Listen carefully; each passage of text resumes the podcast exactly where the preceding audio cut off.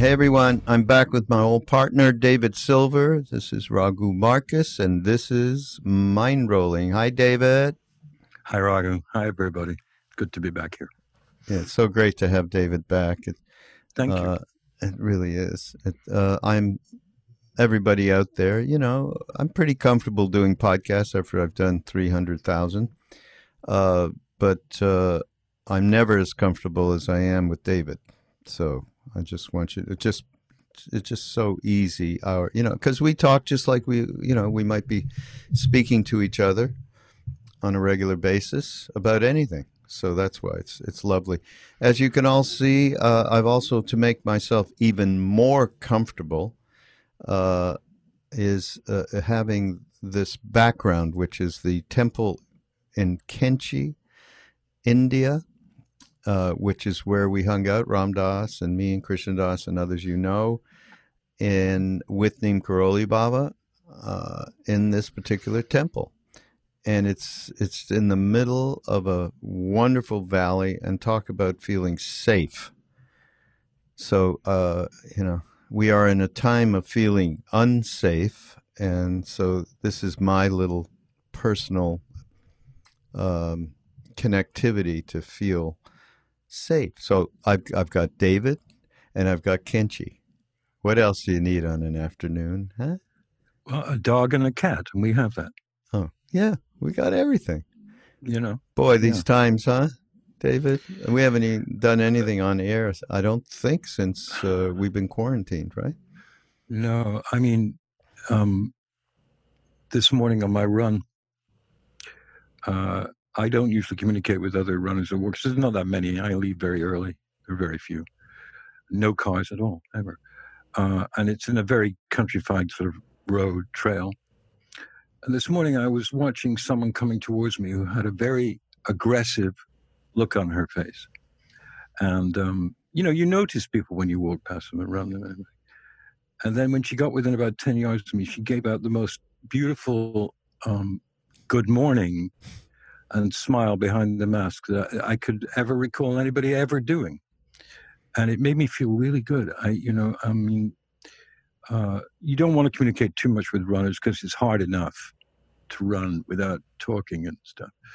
But you know, it made me feel good, and I realized that there are some uh, ameliorating um, flashes going on during this extremely, extremely weird time, and uh, you have to latch onto those if you like, because they are happening. People are respecting each other and um, trying to respect the rules as such in some places, and uh, that's good.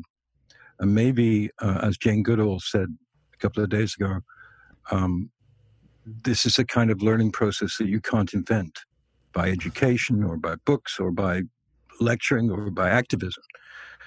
World War II changed the world, despite 82 million people perishing. Um, Wait, wait, wait. What? How that's many? the that's the number they've come up with recently. Yeah, they don't know exactly between 75 and 90 million something. Because Perished you know, in World War II. My Yeah, God. yeah, worldwide, yes, and of course that includes the civilian populations and the worst ever. But uh, you know, Russia lost 30 million. Uh, you know, 22 million military and many others, and so on. Bad, bad, bad, bad, bad humans. But um, what came out of it? A lot of really good stuff, um, particularly scientific stuff. What's going to come out of this is uh, a lot of loss and sadness and then hopefully um, a change in the way we fit into nature and the way we fit into this wonderful, marvelous, miraculous, beautiful planet. And, um, you know, to quote Mick Jagger on the new Rolling Stones single, he says, Oh, this planet is so beautiful. And now we're in a lockdown. And it, the way he sings the word beautiful is beautiful. Uh, expressing the fact that we live in this incredibly friendly, rich, and powerful um, planet. I mean, we could be, you know, could be Jupiter. We'd just be burned alive immediately, microsecond. Hmm. I think. Um, so, what I'm getting out of it now, after initially being completely freaked by the fact that I live in New York and New York has been very, very heavily hit. Um, I, I, I, kind of got used to it um, and been very thankful that mm. so far, so good for me and my family. I lost a friend or two who died, two now, and uh, know about five people who had the COVID 19 virus. And, you know, it's it's it's pervasive and, and frightening and maybe later or at some point, Raghu, as we talked yesterday, maybe we could talk about some things we've discovered that help a little bit, hmm. uh, if you like. Yeah, don't want to no, be didactic, absolutely. but I've learned a few things. Yeah, no, absolutely. Uh, I don't think I mentioned to you, and I've, I, I have mentioned it on the podcast. Uh, something I found uh, that uh, relate. Uh, the Chinese have a term for this, and I mean, I don't mean the the political apparatus in China. I mean the the uh, deep uh, wisdom that China, the Chinese represent through many of different arts and sciences and healing. Um, and this kind of chaos, they they term it as a dangerous opportunity. Mm. I love that you hmm. know, mm. and I've been thinking about it every every podcast that I do. Almost, I bring it up with whoever I'm talking to because everyone has something to offer about that statement and that reality, right? Because things can go in all sorts of different directions. About you know, you've just uh, actually enumerated some positive ones, and um, and I've encountered, God, I I might have encountered that same runner you know that mm. uh, that you encountered this morning, uh, uh, and more than one of them, and uh, the the interconnectivity is so self evident when you're out at all, you know, in public these days. I find, and that speaks to the um, the opportunity. The danger is in obviously uh, the uncertainty in so many different ways the uncertainty of one's health, the uncertainty of one's ability to feed one's family and put shelter around them. Uh, these are not trivial things, and, and you and I are sitting at home in uh, relative uh, comfort and being able to uh, feed ourselves and family and so on. Uh, but that is not the case, and you know, obviously, this this can get way worse. And we hope that um, our deepest compassion and kindness comes out, and is not just confined to those of us that are working quote unquote on consciousness, but those of us that have the power to make the kind of changes that uh, can offer people a way to uh, sustain themselves. And the other part of the opportunity for me is is looking at what what's happening with the environment. Isn't it amazing all the different things that are you see? I'm being sent pictures from India uh, where the Himalayas are in view uh, from places that they are they have not been in view for 30 years or more you know, stuff like that. Of course, the, the Venice canals you can see down through, and I think what dolphins and uh, porpoises are, are are in. You can see hmm. them; they're coming back. You know, all of this mm. is extraordinary, and it all, so it leads to two different things. One is, you know, just the fact that look what we have done, and what is going on now is certainly uh, and karma is a tough word, and to bandy that about in a rational way, I don't think is very useful. But we have all contributed to what has gone on with this planet over the last couple of hundred years through industrial revolution and so on, and through uh, our innate penchant for uh, wanting, greed, power, and so on. And uh, we've created the the the kinds of leaders that we seem to have a lot of these days across the world that um, we are being put in our place. But then there's the opportunity to do something, even even uh, the smallest item, the the consciousness around what we're putting in the garbage and how we're dealing with that and how it happen you know what happens down the line. What um, you know around water and the cleanliness of it and what we are doing in that respect so there's there's a lot of opportunity and um, I think it it uh, again I can be sitting here saying a lot of naive bullshit but I, uh, the way that we need to come together is uh, is to me part of a, an opportunity to contribute to making changes. Because if we don't, um, these are the kinds of uh, results that we're going to have. I mean, this one scientist, Dave, that I did a, a podcast with, said uh, he said uh, Bruce Damer is his name. He said this is like a little slap in the fla- face. This COVID this is not bubonic plague. This is not the influenza of, of 1918. This is okay. Maybe time for you to get your shit together a little bit, uh, because we certainly can see, you know, a lot more of these kinds of things if we continue to uh, abuse the planet and each other. Right. Absolutely. I saw something on um, um, I don't know where it was, but this morning, oh, it was BBC, about Iceland. And the fact that Iceland, I mean, it's a small country, given, but they were completely prepared because it's true governance there. It's not some kind of political parlor game, dangerous parlor game. There, they have people who care because they know a lot of the people that they're dealing with. And they've been, their testing was immediate and perfect. In other words, they immediately knew within finding out in February or early March, whenever, who had it, who didn't have it, where the tracing was, everything that we still don't have here. But more important than that, they had a genetic scientist on who said that by examining the genome and so forth of individuals, uh, they could find out their their uh, proclivity for this, or their vulnerability to this, or how they would react to it, and who to deal with first to help. And the man who was talking was a scientist who started this 15 or 20 years ago.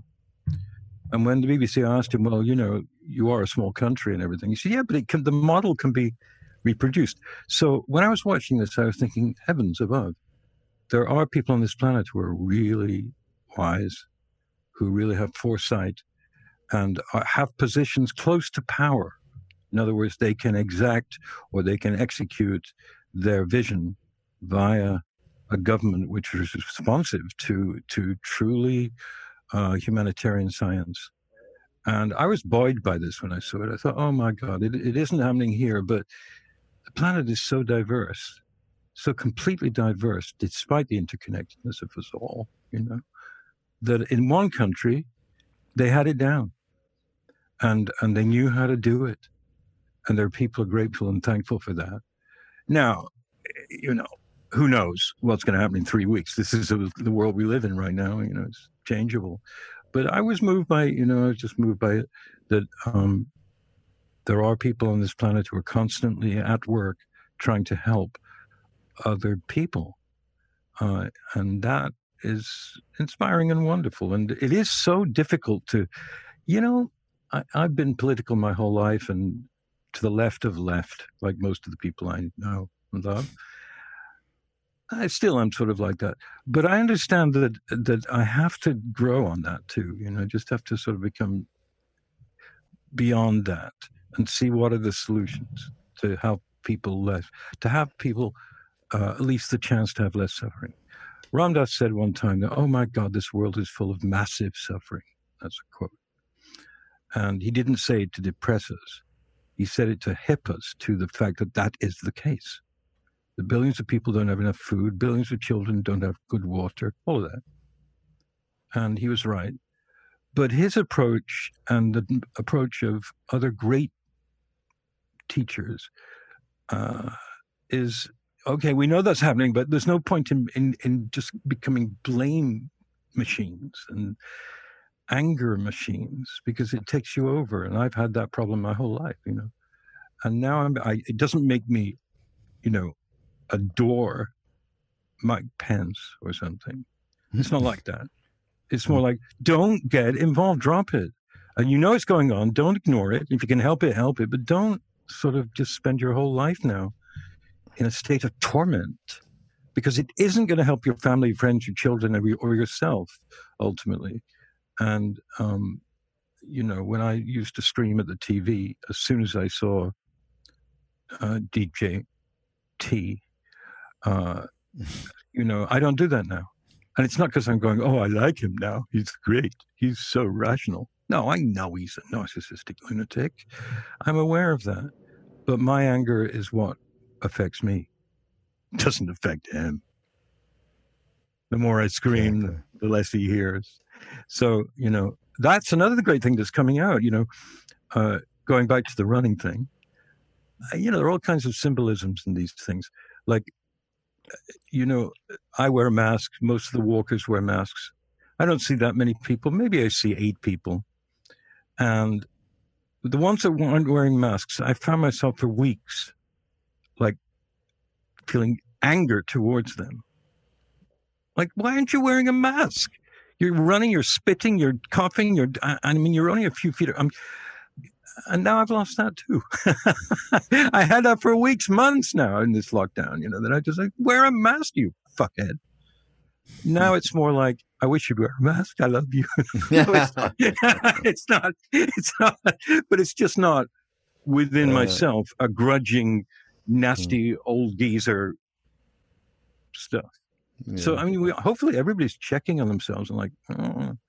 Mm. I, I saw a guy on TV talking about something which I wanted to bring up, which is that uh, if you're actually alone now, and you have to be listening to this podcast more or less when we've done it or soon after we've done it, uh, you know, it is difficult to be alone, no matter what.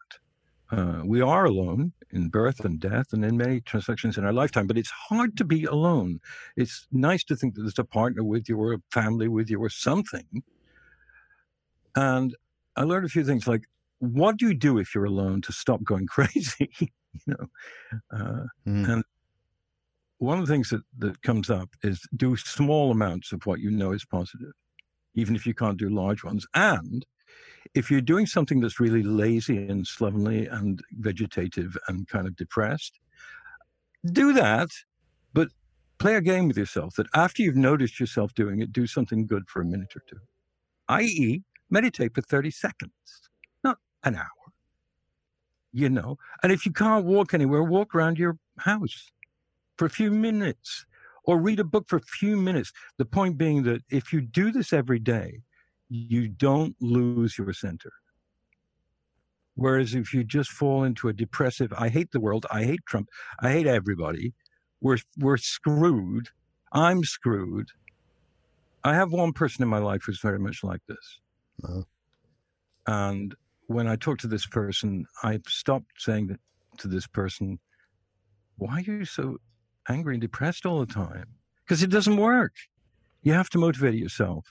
You have to. You have to. You have to go, oh God, I'm turning into one of the people I don't want to be.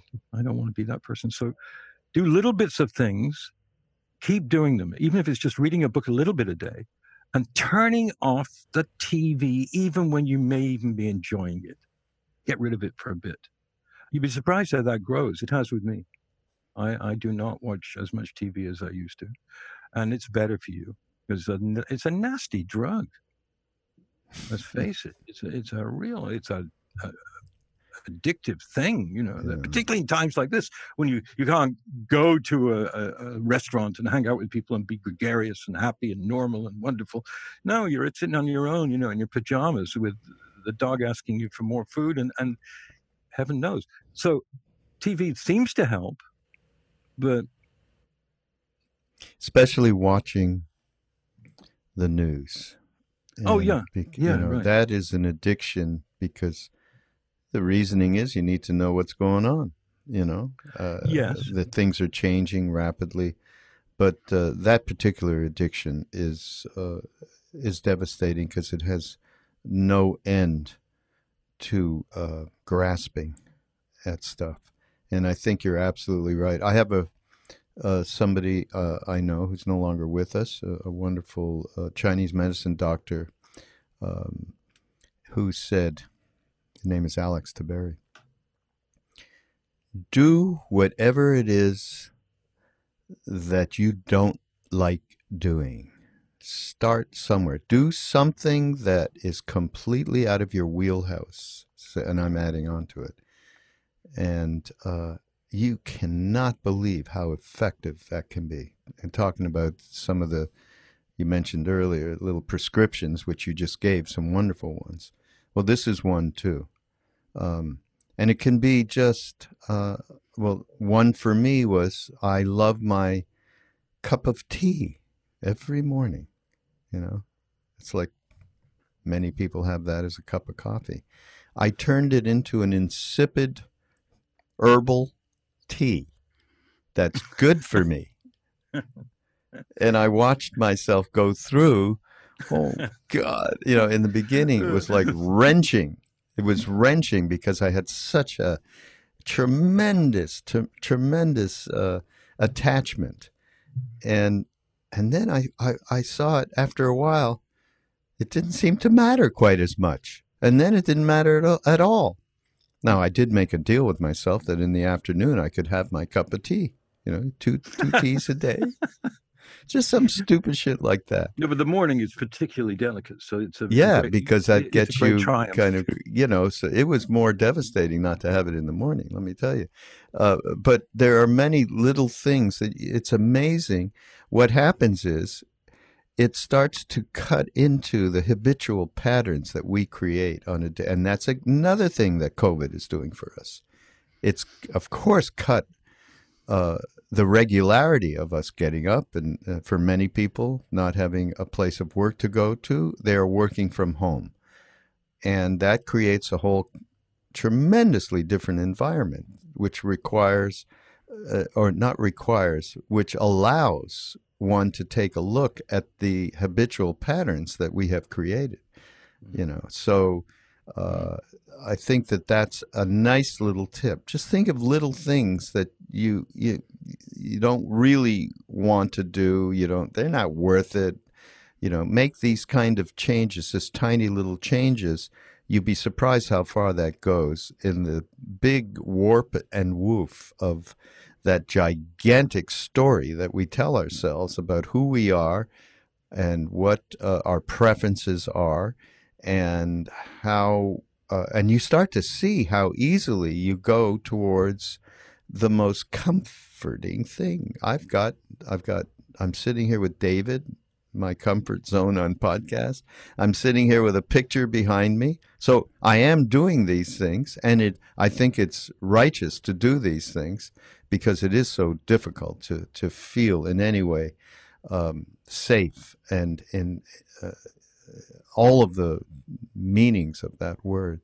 So yeah, I like your prescription, and uh, um, it's it's it's about the little things that we can do given what's going on. Yeah, it is. And to, grow, I'm a, a, very reluctant cook.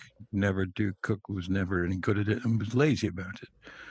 And um, recently one of my daughters bought me a microwave uh, steamer. I never thought such a thing would be possible, actually. But you chop up your vegetables and put it in there and put in two teaspoon, tablespoonfuls of water. And four minutes later, you have steamed vegetables. And I became, I become addicted to them. I always hated them. I don't give me steamed vegetables, mum or wife or friend.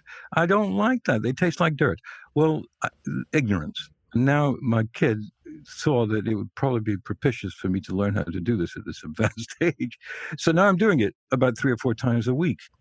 And, you know, I, I clean the vegetables, mainly beets and yams, carrots, kale, and a little broccoli. That's what it is. That's what I do. and there it is on a plate five minutes later. And I eat it and I feel so good about it. A, that I have any food at all is lucky, actually of course, but the fact that I've learned something that she forced upon me. Because when you know when she told me she was going to, I said I don't. I'm not going to steam vegetables.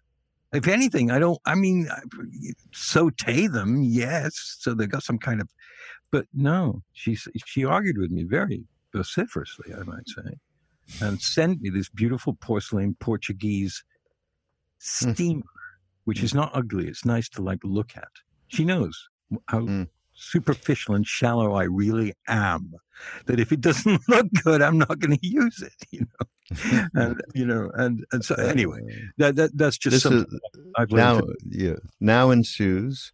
uh, We're going to have the Mindrolling cookbook cooking show One page. with two people who are so clueless. It's not even- oh I can no, you're you not bad. couple. You, you're you're uh, you're far better than me. I've stayed Yeah. at your house a million times. You've cooked, not cooked exactly, but put Well, yeah, that's together things. Put together, I like that word. Yeah, little tofu and steamed vegetables. Yeah, Uh, you know. It, but, but, Um, anyway, so when we decided to do this podcast, um, I'm going to reveal Hmm. that Raghu had this sort of obsessive desire to do one about Anaïs Nin, and this goes back years.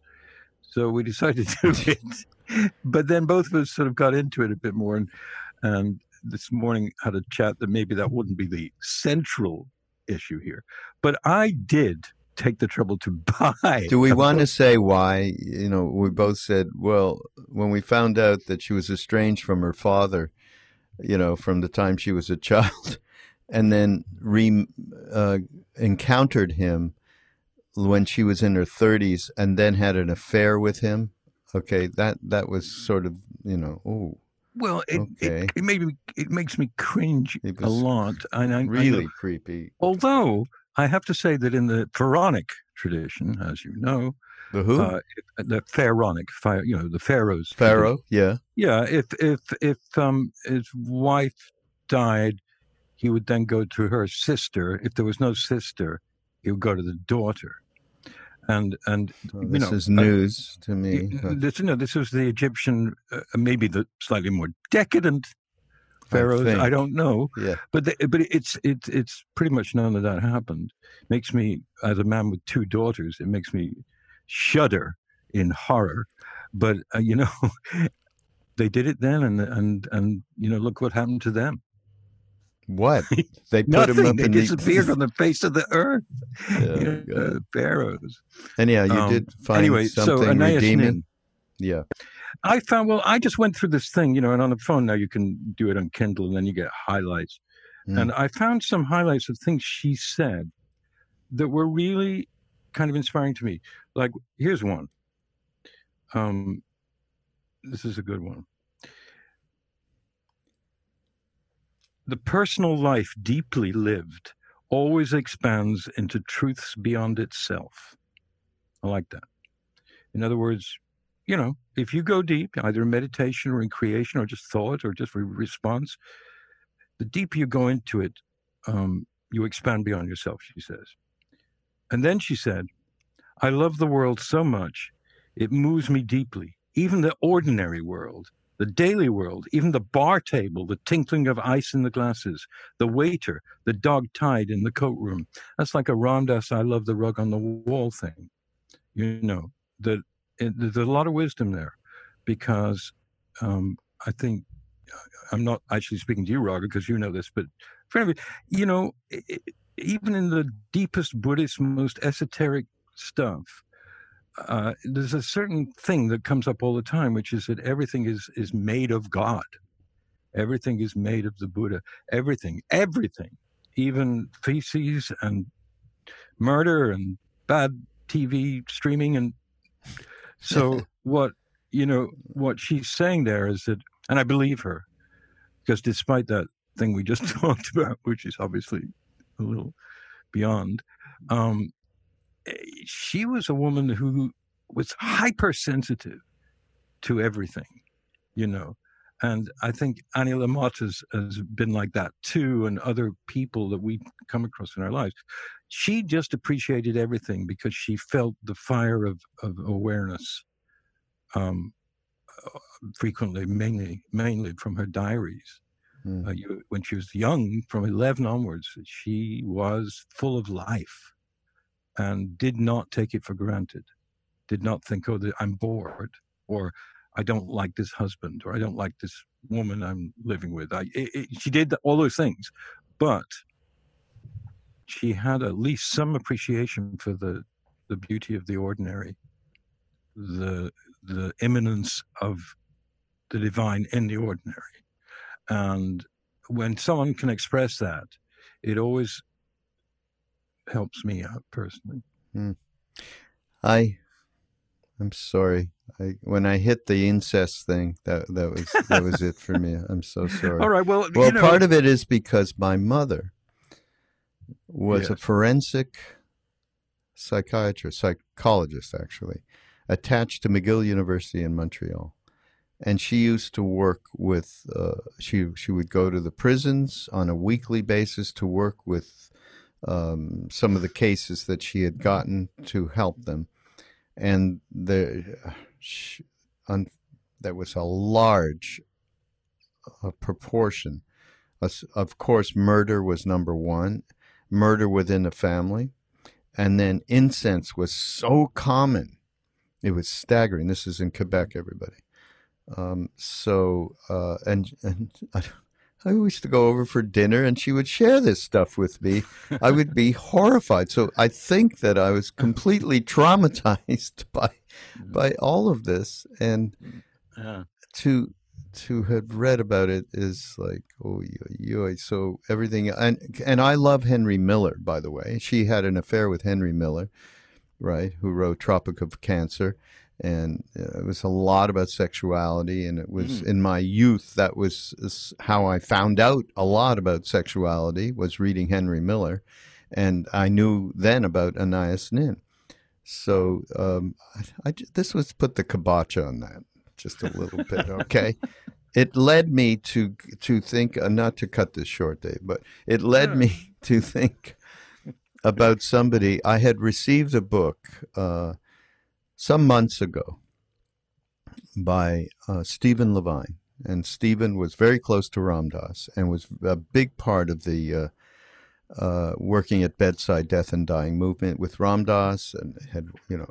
obviously Elizabeth Kubler Ross and with uh, Dale Borglum Ramdev and uh, I love his work and he's an incredible poet as well. He died uh, several years ago and uh, I this book that was sent to me is called Animal Sutras and basically he was using uh, well, let me read a little bit, Dave, to give you an idea uh, of what he was aiming at here. Animals have a natural mindfulness. They know what they are doing. Humans, who are full of confusion and seldom wholly in touch with their mind body, need encouragement and technique to live in the present. As Rumi said, love is the bridge. So he started collecting uh, animal spirit stories that uh, that were published over you know the last many many years, and and his direct experiences with them, and uh, he created this book that has so much uh, connectivity. And and to me when I, I started to look through it because I, I knew I wanted to introduce it to David.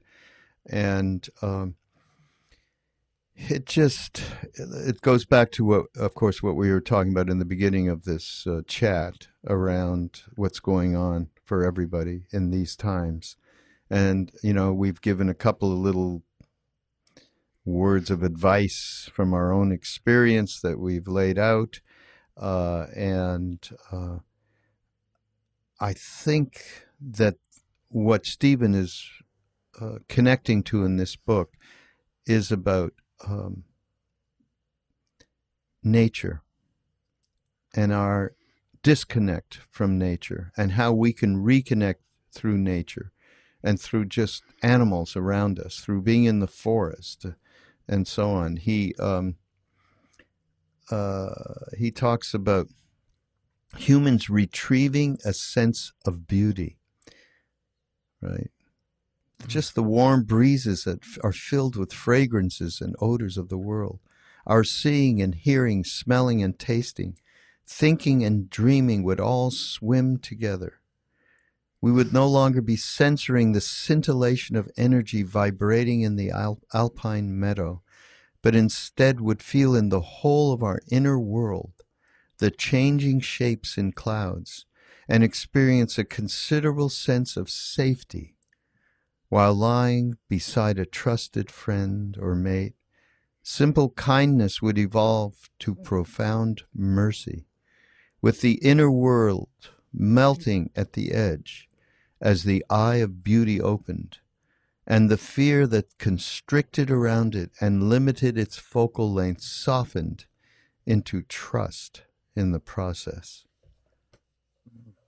Is that, I mean, that says so much. And it says so much about just like you i'm doing the same as you. I'm going out actually a couple of times a day because of this new doggy that i have wants to go out in the early morning. And you you know doing your your your run through the uh, forest nearby you the woods and encounter and don't we encounter that that you know the breeze the smells the the just regular squirrels, never mind anything else, right? Mm-hmm. All of the animals that are populated throughout. And don't we start to feel a little bit more connected inside ourselves? I know I do when I go out there. I mean, it's absolutely necessary in these times. So, and I, I suppose it's not available. I mean, I can, where I live, I can, and where you live, we can go into a place that has some nature mm-hmm. quotient to it, right? and I that I don't know what I would do almost without that at this point with this mm. quarantine going on. Mm.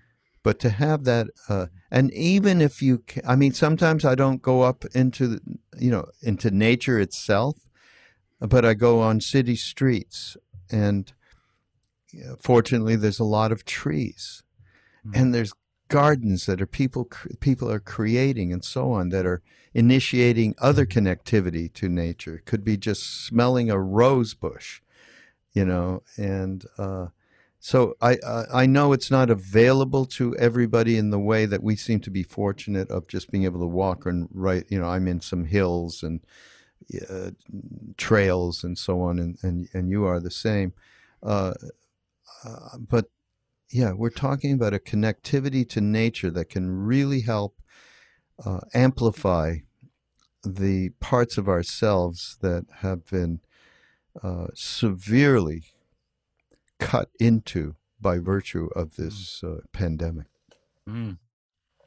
Absolutely. I mean, I, I keep a journal, or not. No, I, I don't now, but I used to. And occasionally, when I'm cleaning up or something, I'll come across something from 30 years ago, and even though I wasn't not connected, uh, I, I, didn't think about it much. I didn't absorb the, the, the well, I guess the Buddhists call it the mandala of nature.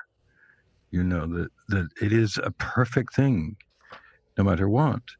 And then now, you know, in the last period of time, you know, noticing things. Like for instance, I notice that most birds hop but the robins that come here at this time of the year between March and May to this part, there are thousands of them, and I see dozens and dozens every morning. They don't hop, they walk. And it's interesting because there's a little street that I go down, a long, long, long street. And the robins are in the woods next to the street on the trail next.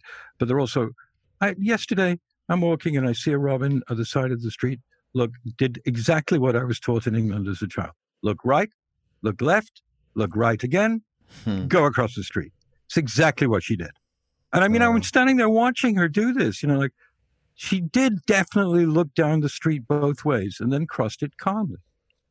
And, you know, in all the years that I've been doing this here, I very rarely see any animal that's, that's, that's been run over. Now, it's not a busy street, but animals are very, become very fitting into where they are and what's going on and and we can learn so much from that. I have to tell you a squirrel story. I have to. Okay. Is I that, love squirrel stories. Okay, I do too, and I, I have a real story. it's going in my book, in fact, because it, it moved me. Um, where I live, for um, about a mile north, uh, the first, say, half a mile or three quarters of a mile, in the woods, there are gray squirrels, like we've all seen everywhere. But then in the more northerly part of the walk, in the last half mile, and then up from there, the squirrels are black, jet black with shiny black fur. Hmm. And it's just weird to me. It's sort of like segregation. Where I am are the gray squirrels, and then a mile, a mile and a half, all black squirrels. About mm, 15 years ago, I was in the woods and I, I heard this chirping noise that I, I'd never sort of, a, a, a, and I said I heard because it was, it was sort of like a lot of them doing it. And it's pretty thick woods, but then I came upon this little clearing. And what I observed blew me away. What I observed in the clearing was about 30 squirrels. I didn't count them, but it felt like about 30. Half of them were gray, and half of them were black. And they were doing a fucking dance. I swear to, I swear. What do you mean? They were moving around in this circle, backwards and forwards, and they were mixed. There'd be a black one and then two gray ones and a black one, but they sort of stuck together. So it was sort of like a, a half circle of black squirrels and a half circle of gray squirrels. And they were like running little runs backwards and forwards. That's all they were doing. They weren't looking for nuts. They weren't stealing nuts. They weren't avoiding. They were just together. And I've never seen it since. Not once. Not once. I saw it once. But every time I see a black squirrel now, I think, this is such a good society you have. you know, you have cultures and you stay in your own culture to the extent you want to. And then when you want to mix with the other cultures, you go to the hop, the dance, and you dance with the other squirrels. And I'm telling you, Raghu, when I saw this, it was such an epiphany to me to go back to Animal Sutra, uh, animal, not sutra, animal spirit, spirit animals, if mm. you like, that um, yes, as Stephen said, as you, re- you read, you know, if you really watch their stillness, their stillness, uh, you know, it's like number 40 of the I Ching it says, be still. You will, you will, you'll find deliverance, be still. And animals do run around and everything. We know that. But when they're still, they're completely still. Felines put a huge amount of energy into a few minutes and then sleep. In those few minutes, they get their food. But when they're still, they're totally still. They don't want anything. They don't want to eat. They don't want to have sex. They just are still. Their eyes are open. They're just still. Mm. You know, uh, I don't know. I mean, I don't know what that means, but it, it I, I sort of do know what it means. Well, here, here it is, right here. I mean, actually, your experience. Uh, you know, Stephen talks about it in this book. Um, because he talks about going beneath the threadbare preconceptions of what we ordinarily see, okay, into what is to be seen. You know, all ordinarily, all that we see is what we. So you just walk around and you see. Uh, we're making a big deal here about squirrels, but there sure is a lot of them. Um, they're just squirrels. and They're running up and down trees and this and that and the other, and you know.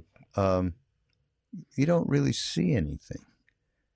Right? Ordinarily, all that we see is what we have previously seen. So you have an, a created habitual pattern of seeing. Mm. We rarely see the flower, he says. We only see a flower. It's not the world that becomes old, but the cipher between the eye and the mind, between what we think we see and what we're actually seeing, to observe directly, to look with the eye of beauty. I love that. Mm. Is to live from the heart. See, this is all opportunity for us. This again, I go back to what's this slowing down process of quarantine, of uh, of being too ensconced in fear and uncertainty, so that we are looking for you know so many different ways to to uh, encounter ourselves beneath the surface, and this is what this is talking about. Uh, the eye of beauty. We see from the absolute present rather than the drowsy past, mm. practicing mindfulness and loving kindness towards all sentient beings, including even so unlikely a candidate as oneself. right. right. Mercy breaks all the rules. The eye of beauty sees from the open heart, it sees from love. It is a love not unlike the beauty revealed to the fresh eye of one newly in love. When we are freshly in love, nothing has changed but our point of view. I mean, that is the strongest Mm. imagery of what we're talking about here. The ordinary is new. The world at such moments is indescribably beautiful.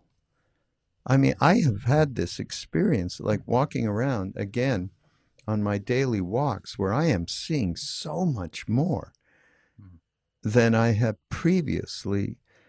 Uh, I'm, I, you know, it's a matter of there seems to be much more attention being paid into these tremendously small common things, you know. Uh, now, your experience of walking into a, a clearing with 30 uh, uh, squirrels, you know, half being one tribe and half being another, that's you. You have these things that happen to you. I have never, enca- okay, that's you. And uh, uh, by the way, everybody, that's going to be part of a, of the book that David is, is working on and getting um, closer and closer to, I'm going to say. You know, it's the slowest, horrible process. Oh, but- yeah, well. but uh, I, but let me just say, I've only seen that once. Uh, Yeah. I, I kind of looked for it again. I'd hear chirp, you know, squirrel noise, and I'd go investigate. But no, it was just you know two gray squirrels looking for nuts, and you know, so I haven't.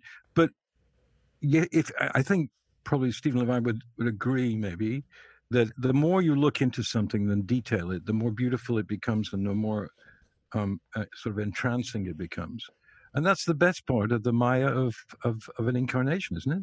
I mean, to find joy uh, is seems to be what we're supposed to be here for. Now we we, we encounter all kinds of suffering. We, that's part of it too. But you know, to find joy, and and I know that, um, you know, you can get so into the cityfied life and everything, and you know, I'm used to Manhattan. You walk down the street, and you know, there, there's the new stores, and then there's a Maserati showroom for God's sake.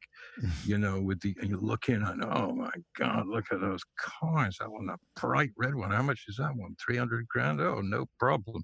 You know, it's just nonsense, really, because it's just the the religion of consumerism, and that's why George Bush Jr. said after 9/11, "Now go shop." Remember that?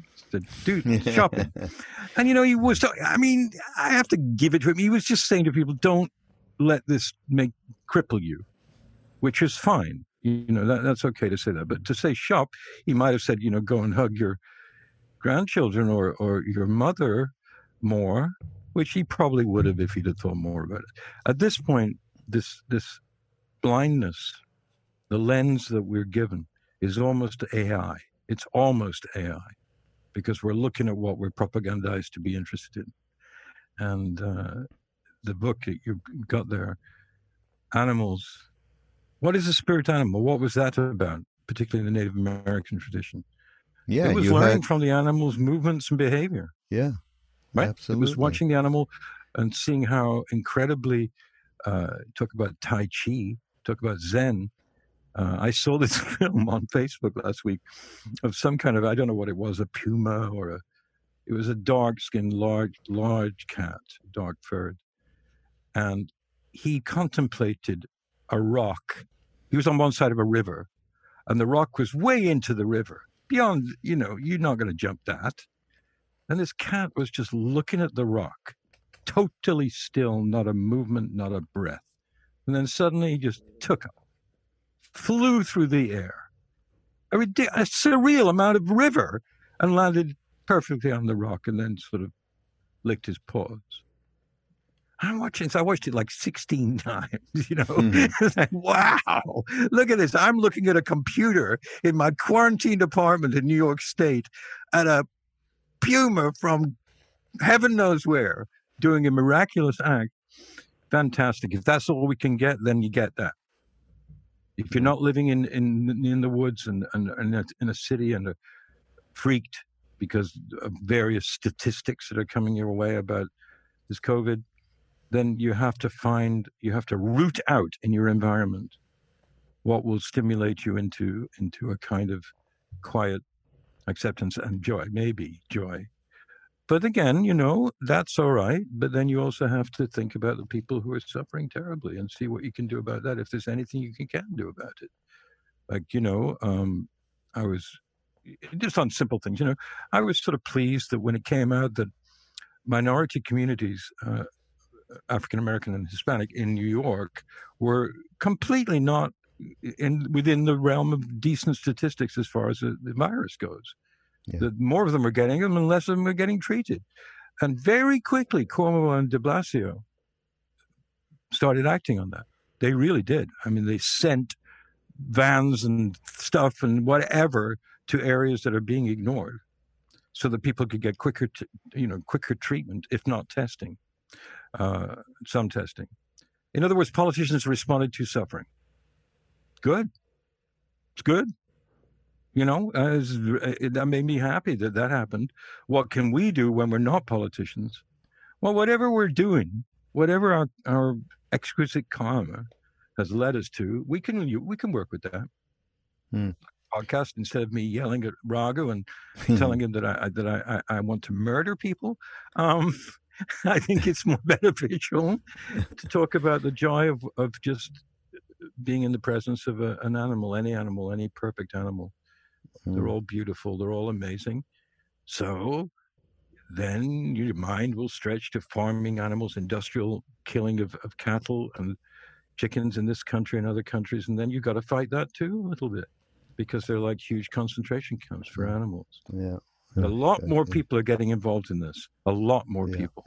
And, and, that's partially because of online communications. Yeah. I, am rambling. No. All right. Well, your uh, turn uh, to ramble. Come on. Okay. Yeah, I did that in the beginning. I got my turn. Um, Not really. Uh, I uh, I I like the offerings that we have tried to make here, uh, relative to little little steps that one can take to um, to create spaciousness around this situation we're in and not get lost in fear in the chaos in the uncertainty. Because it stands to no purpose none whatsoever no matter what the circumstances are. And if we have the ability to just step outside as we've been discussing and using that as an analogy for uh, opening our ourselves up so that we can connect and the way we were connecting with the runner running by, the way we're connecting. we, squirrels are getting a big part of our podcast conversation. Uh, so, w- just one last thing from uh, Stephen Levine's uh, book. Um, he uses uh, bear energy as a metaphor. Um, so, it's related to walking meditation, which is a very powerful practice because, boy, we can all do it. And it's something like if there is no nature and there are no trees and it's all just pavement, you can still do this.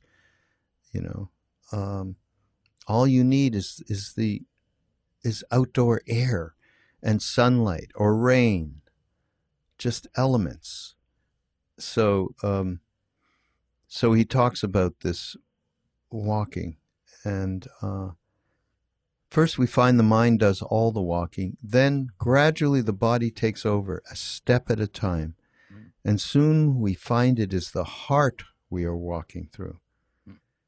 it becomes like the musical staff on which notes are written thoughts flow through the great heart of the spirit bear walking beside us we sense an unexpected inexplicable happiness, hmm. the joy of rolling in the meadow, of scratching our back against a rough pine, of clearing the path to the entrance of the heart. Step by step, we refresh the body. Gradually, the mind begins to note, and this is um, very excellent. I, I, have done walking meditation in the in the uh, insight meditation tradition, and uh, this Stephen gives some just powerful methodology here. Gradually, the, the mind begins to note the sensations in each step, feeling the muscles lift the foot, then swing it forward, then place it back on the ground. We note the moment when both feet touch the earth before the next foot rises to the challenge and intend and attend to the moment to moment sensations that accompany each step. It is, it is as though we are learning to walk all over again. Supreme mindfulness, right? We imagine what it might have been, been like to take our first steps as an infant or a cub. A sense of accomplishment rarely rivaled arises in our newborn body and mind, in our original heart. We walk through the field of sensation, noting how our awareness becomes more precise, watching the beginning, middle, and end of each step. Perhaps in the same manner we, no- manner, we notice the beginning, middle, and end of each thought before it blends into the next. And as our focus sharpens, we may for an instant see the spaciousness of awareness which buoys, buoys equally our joy and sorrow. It takes a while to get out of our own way and become quiet as a bear, silently surveying its surroundings. Slowly, what was invisible becomes visible an ant purposefully scouting for the tribe, a bee testing pollen, a cloud that reminds us of something. Gradually, what was unheard attracts the inner ear, Bird songs vary. The wind sings differently from tree to tree. We settle through levels and levels and levels of quiet. We breathe in warmth and mercy, slowly, patiently through these great bear nostrils, breathing out the holding, the forgetfulness, the mercilessness which shadows us. Is that great? Yes. I am so glad I picked up this book Absolutely. for me, for you, and everybody who's listening. Yeah, it's called Animal Sutras. It's Stephen Levine, uh, who was very, very close to Ram Dass over many years. I knew him as well, and uh, he was a very loving, loving being. You know, speaking of Ram Dass, you know those details that Stephen talks about, and you know it's such amazing that it's so amazing to me that the three words "be here now," uh, you know, which are just one millionth of what Ram Dass manifested, but the book, you know, that simple little thing, if it's really contemplated, can open the door to what he's talking about. On a funny note, um, I was so desperate a couple of weeks ago to watch something on TV I hadn't seen that I found this show, I think, on Prime called Upload, which is uh, a series, one of these dystopian Black Mirror type things mm. that are really kind of horrible. But this was about when you die, uh, they've got all your characteristics and everything, and you, you become this holographic person living in this holographic world. And it's you know, it, you don't you don't know, you know, and of, of course you're dead. You don't know this is happening. You're somewhere else, but this thing that has become you. So there's one point when the protagonist is going crazy when he first finds himself in this new place. He knows that he lived before somehow, but he's completely confused by it. And he goes to a bathroom. This place very beautiful that he's in. He goes to this beautiful bathroom and he looks in the mirror and he goes, Ah, oh, what's going on? What's going on? What can I do? What can I... Be here now. Be here now. Be here now. Okay. And then he, he gets into it. Now, the series is absolutely awful. I just don't want to. Re- it's awful. It's badly done. It's uh-huh. silly. It's the acting is no good. But when I saw this, you know, in this weird show, it made me realize how pervasive and how important uh, a teacher, a great, great, great, massive Maha teacher, like like uh, our newly departed friend and, and love being and genius. You know, he did that. He found those three words and changed the world and Mm. changed himself and never Mm. relinquished his ability to be self aware and honest about his real uh, persona, uh, not his soul, but the way he found himself acting and the way he taught us to catch ourselves acting Mm. in whatever way, acting, acting, phonies, bunch of phonies, all of us acting, acting. and he told us that, and that released us from that. I'm just sitting in a, a bit of a eulogy about Ram Dass, I guess. You know, I can't express enough how he, his articulation of a few things changed all of our lives and led us down roads that help us in these times of real strangeness and oppression and fear. Um, I recommend any book by Ram Dass.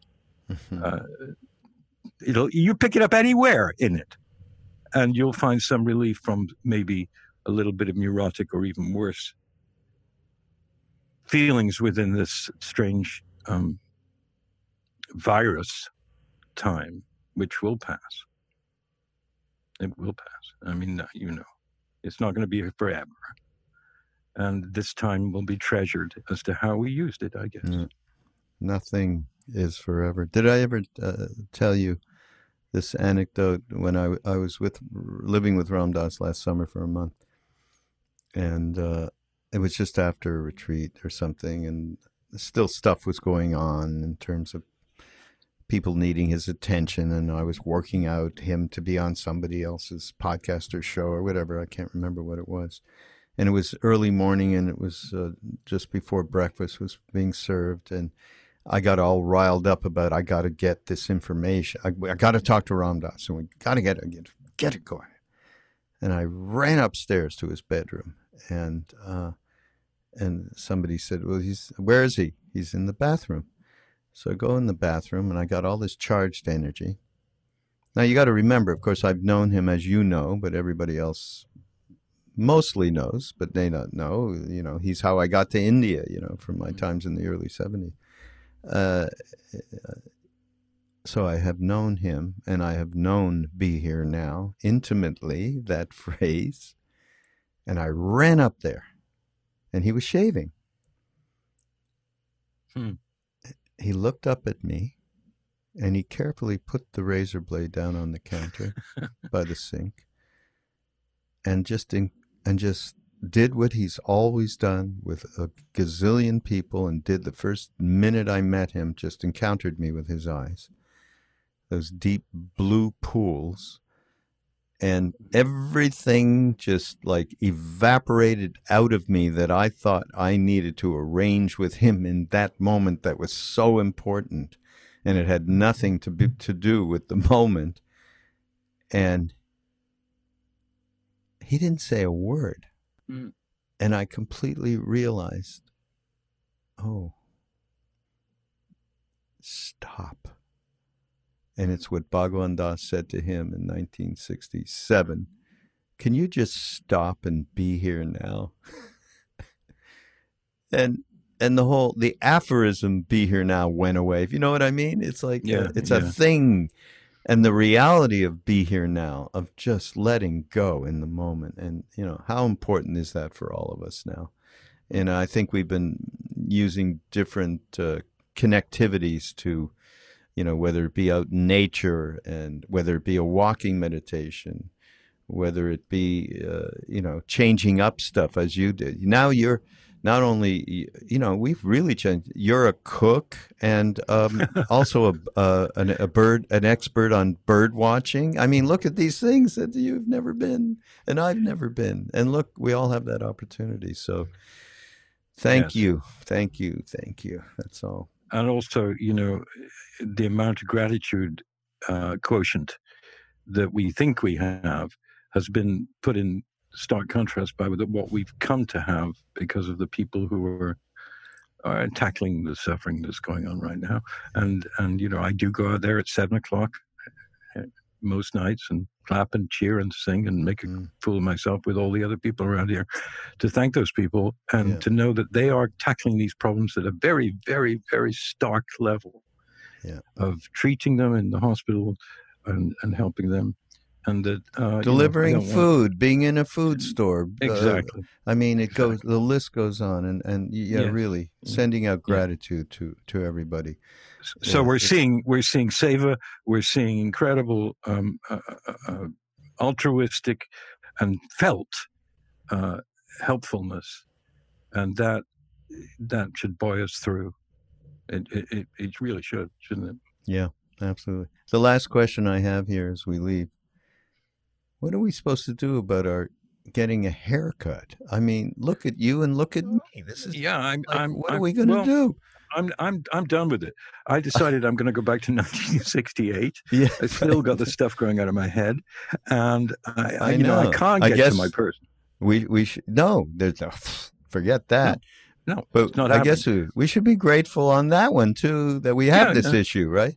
Is Yeah, that- I mean. I I'm enjoying it. It's a bit ticklish around the ears and everything, and I look at myself and I think, you know, look at Uh. this ancient guy who's pretending he's 24. But the truth is, this is a minor thing.